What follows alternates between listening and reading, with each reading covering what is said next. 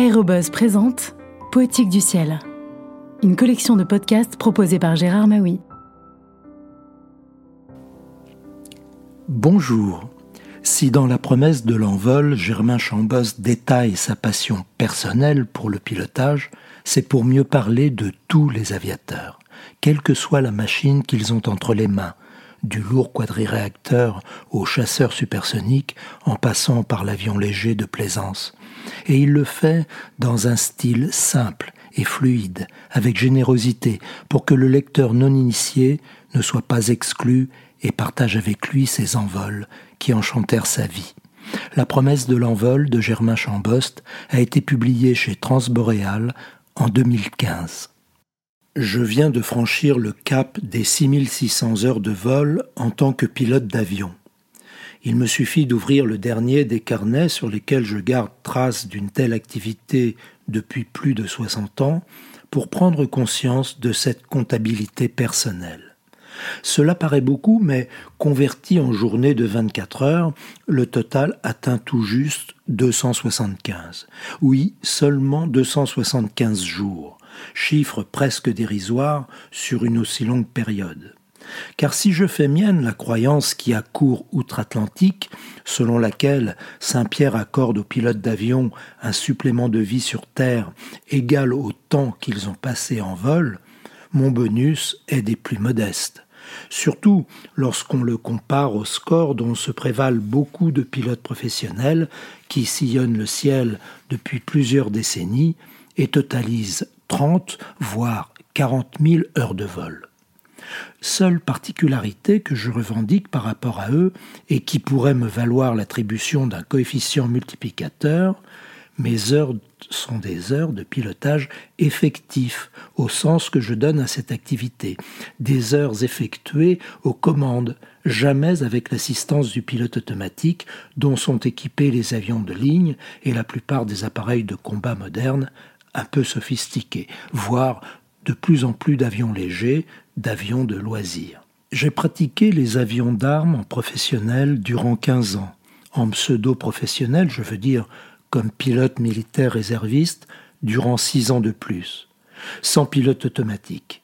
Ensuite, je me suis contenté de l'aviation légère, en pur amateur, notamment en tant qu'instructeur bénévole en aéroclub ou comme pilote occasionnel d'avions de taille et de masse variées, de l'Airbus A300 au Mirage 2000, pour en écrire ensuite le compte-rendu de vol dans des revues aéronautiques.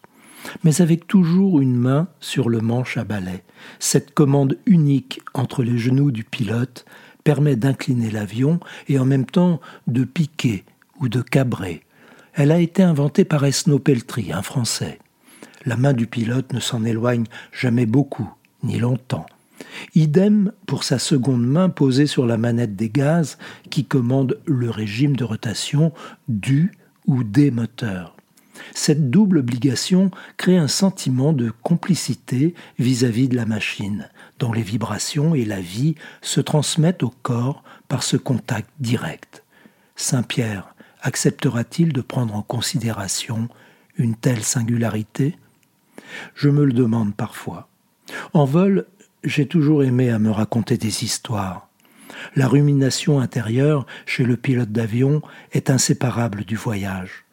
Au contraire d'un automobiliste qui navigue en compagnie d'autres véhicules, ses semblables, ses frères, dont la vue le distrait, il se sent seul et se sait seul, livré à lui-même, sans recours à attendre de quiconque.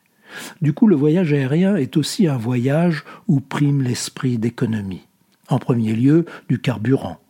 Le pilote de loisir et ses 100 litres d'essence, le pilote d'Airbus à 380 et ses 320 000 litres de kérosène voyagent avec l'obsession de ne point en manquer au bout de leur parcours. Pour eux, à la différence des pilotes de combat, pas de citerne volante pour les ravitailler en l'air.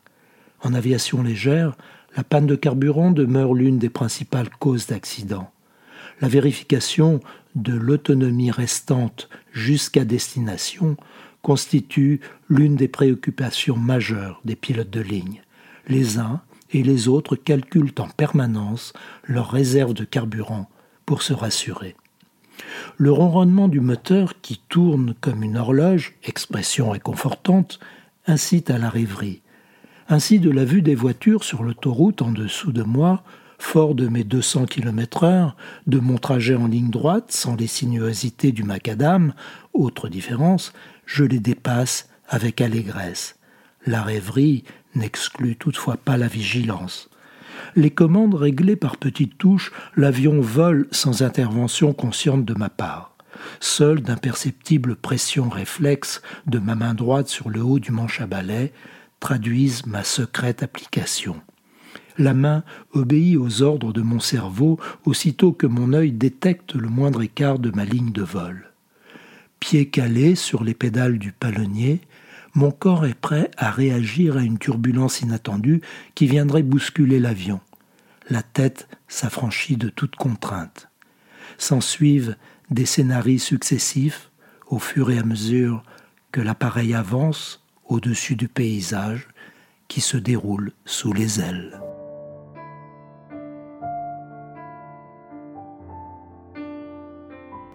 À bientôt pour de prochaines lectures.